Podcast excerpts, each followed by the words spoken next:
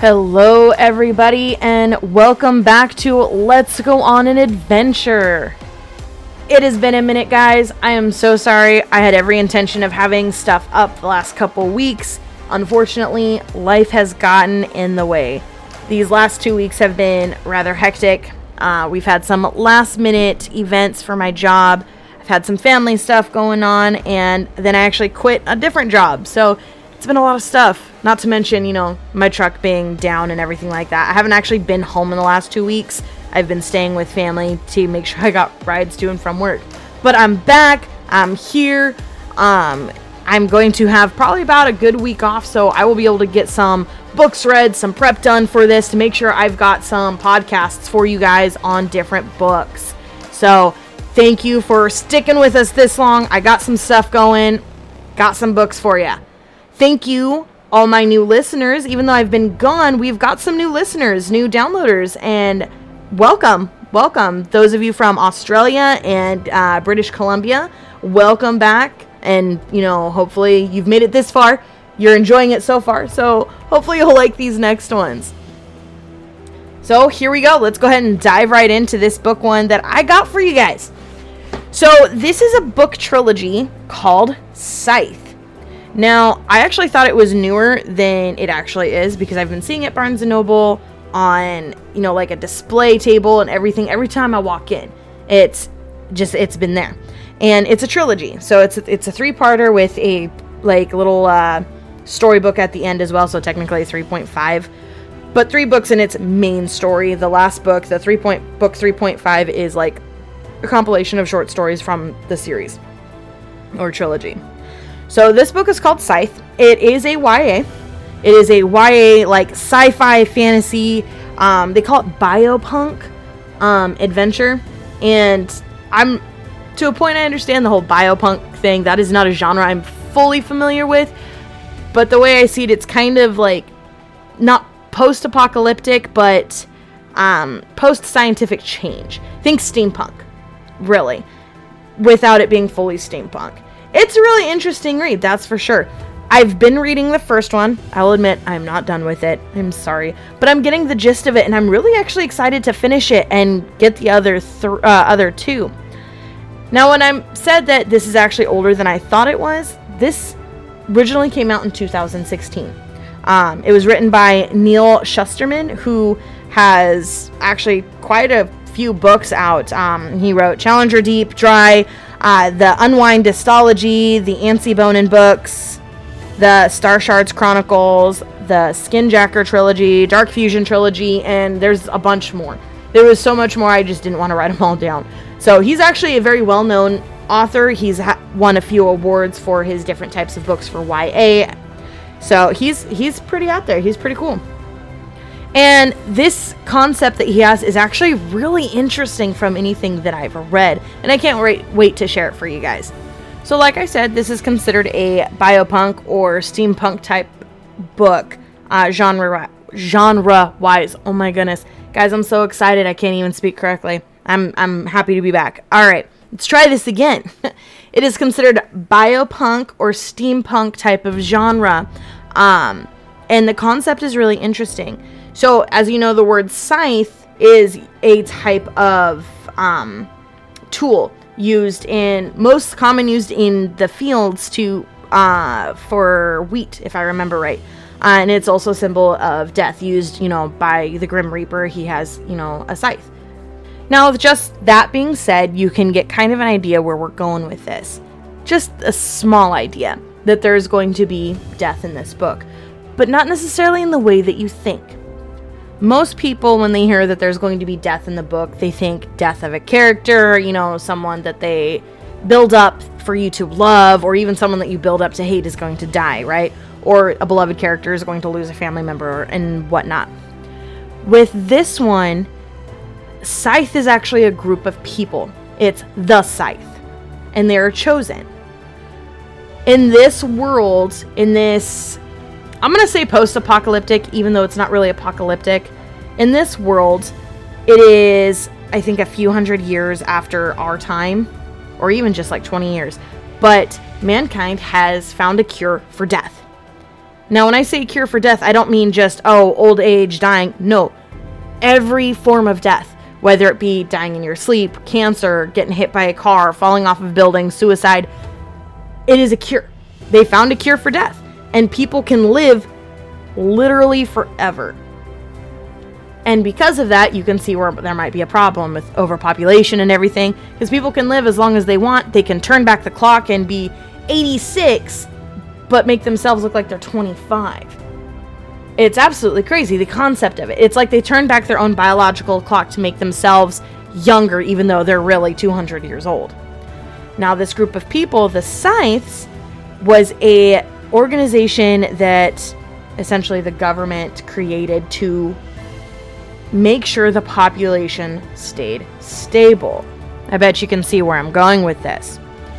They would literally pick people at random to kill. That was their job. And it was always painless, it was always a merciful way of killing. It was never like, you know, you're going to go through severe pain and die unless it was something that they truly deserved. Like, for instance, if it was a criminal, whatever, then yeah, they might get a, you know, harder death. However, it was not part of how their organization goes. Now, being that this is essentially a killing organization for the government to keep population control under control, they actually have commandments. And ironically enough, there's 10 commandments. There's thou shalt kill, because that's what they have to do. Um, thou shalt kill with no bias, bigotry, or malice or afterthought. Therefore, it's never for like revenge and such.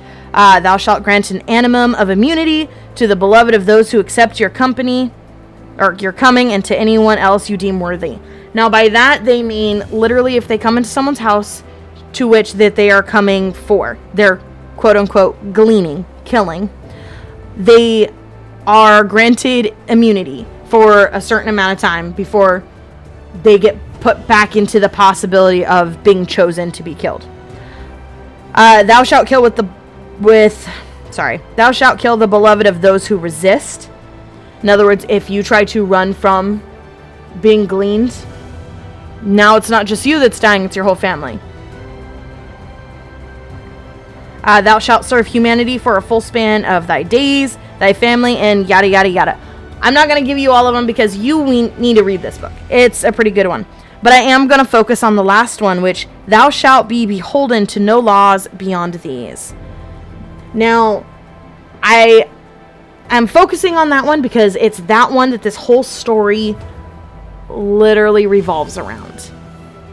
Now, going back to what they do, it they they weed out, well not weed out, but their population control. If no one can die, what happens to the earth? We're going to get, you know, overpopulated, things get crowded, blah, blah, blah. No such thing as poverty actually exists unless someone chooses poverty.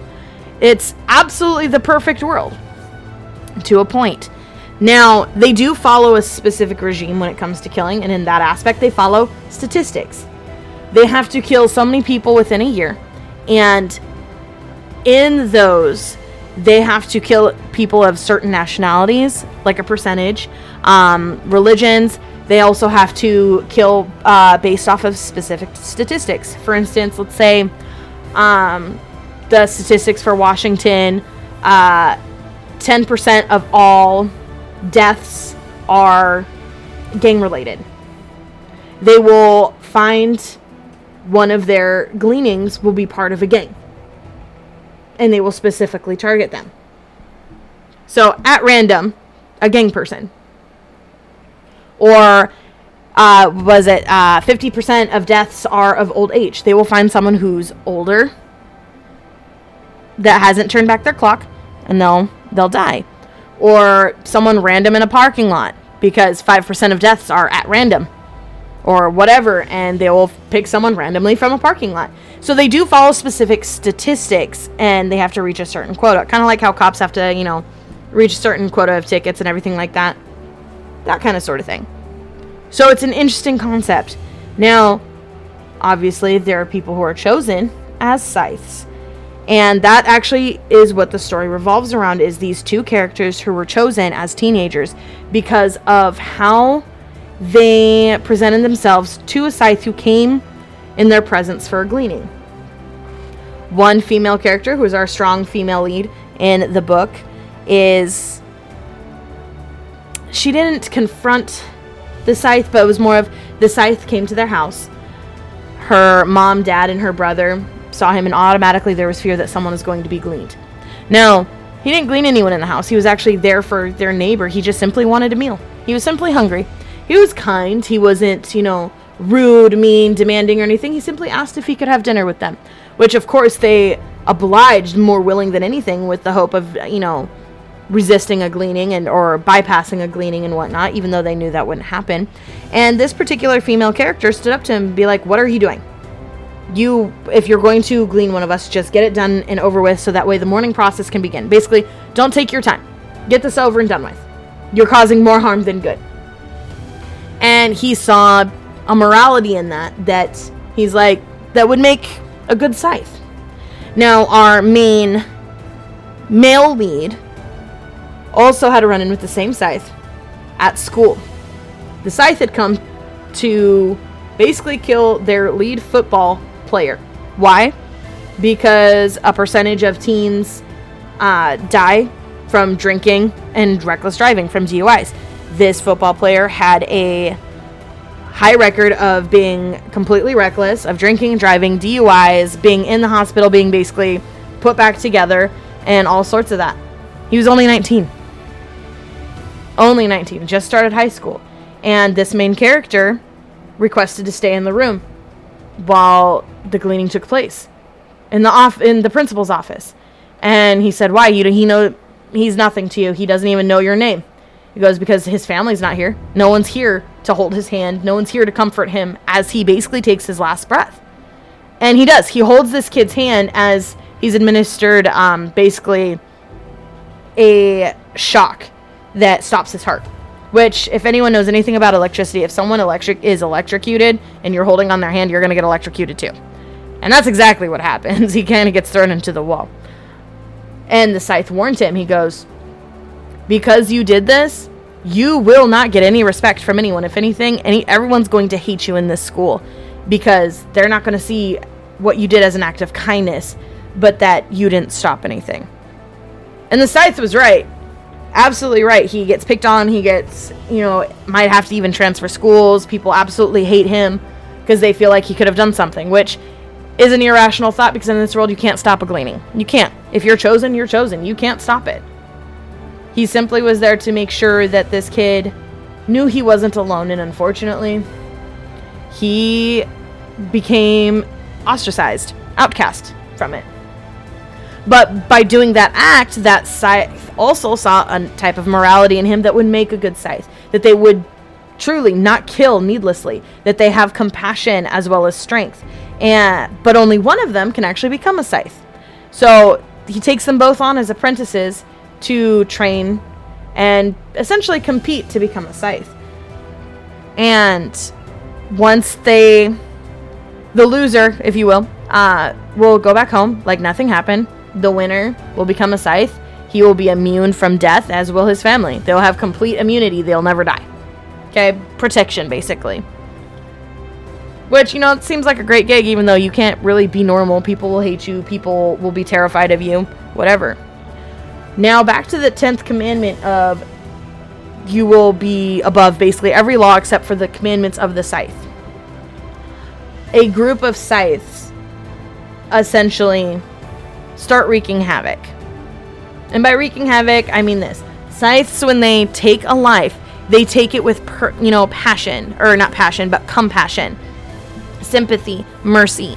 Knowing that this isn't what this person chose, they're more than likely not ready. It's not something that they want. However, it needs to be done to match the numbers, to keep, you know, everything under control. And even if they don't want to die, it's something that has to happen. And so death is delivered with mercy. It's it's fast. It's easy. Um, one example is you know a quick cyanide pill that kills them, or I don't even know if it's actually cyanide, but it was a type of pill that they were given to another person. Or like with that kid, it was an electric shock, straight to the heart, killed instantly. Didn't feel a thing. They aren't without mercy. This group of scythes, however, decided that that's not what they were going to do anymore. and they go aboard a plane and slaughter everyone in ruthless ways with a flamethrower, with a chainsaw, with a hatchet. Like, not in any way a type of gleaning that was like that. That absolutely out of control because they are above no law. And so the story continues with our two main characters and that type of situation trying to essentially stop that and become scythes themselves and fix what the wrongs that are going on. Now, I can't tell you more than that because, like I said, I'm still reading it myself and I am absolutely intrigued to see how it goes. And if you want a review on the full book, I will absolutely do that because that's what I should have done in the first place. But I really wanted to get this out for you guys so you guys had some sort of podcast. And I mean, come on. If I tell you the whole story, are you really going to read it? Because now you know how it goes. So, um, it is a shorter book. Well, okay. It's an average size book. It's 443 pages, the first book. Um, and like I said, I thought it was newer but it actually came out in 2016. So it's been what six years since it came out, which isn't a long time for a book. It's not. It's a good average time, but it's being rebroadcast as you know, not new, but you know, check out this author, and so it's being put out there in bookstores like on Barnes and Noble, displayed on tables, and everything like that, um, which is pretty awesome. Pretty awesome this is a good book and i would encourage many people to read it just because one it's a ya so it's a good like little fantasy sci-fi fiction to ease into. So far i'm not seeing any type of romance or spice. It's strictly like 16 to 8 you know 16 year old year old oh my goodness. So nothing super crazy. It's not like how um, from blood and ashes or anything like that. It's a good book though. I absolutely 100% enjoy it and so far. And i can't wait to continue reading it and as I continue reading it, I will, of course, get the other ones. Although right now I'm on a buying ban for at least September. Because, I mean, come on, spooky season's next month. I gotta make sure I got some spooky books for you, right? So give me some recommendations on your spooky books that you want to hear in October. Uh, I can't promise that I'll read a bunch of them. I am not a big horror buff. If you even mention Stephen King, the answer is no. I will not do it. Stephen King books absolutely terrify me. But so these books are fantastic so far. I'm enjoying the first one and I can't wait to finish it. I can't wait to get to the second and third one. The second book is called Thunderhead. The third one is called The Toll and it is by far the longest. It is 640 pages, so it's a it's a thick boy. Um and it was last published in 2019. So that one's the end is newer. So that's going to wrap it up for today, guys. Again, I am so sorry that it's taken so long to put something out there for you, and I'm going to be catching back up. I'm going to have about a week's vacation before I start my new job with Popcorn Northwest as their general manager. Um, so we're still getting that store set up, and once it's up and running, I will be back at work, but hopefully, I will at least have some podcasts set up and ready to go for you by the end of the week, more than one, and we'll just get them cranked back out. So I hope this book leads you guys on your next adventure. Have a good one, guys.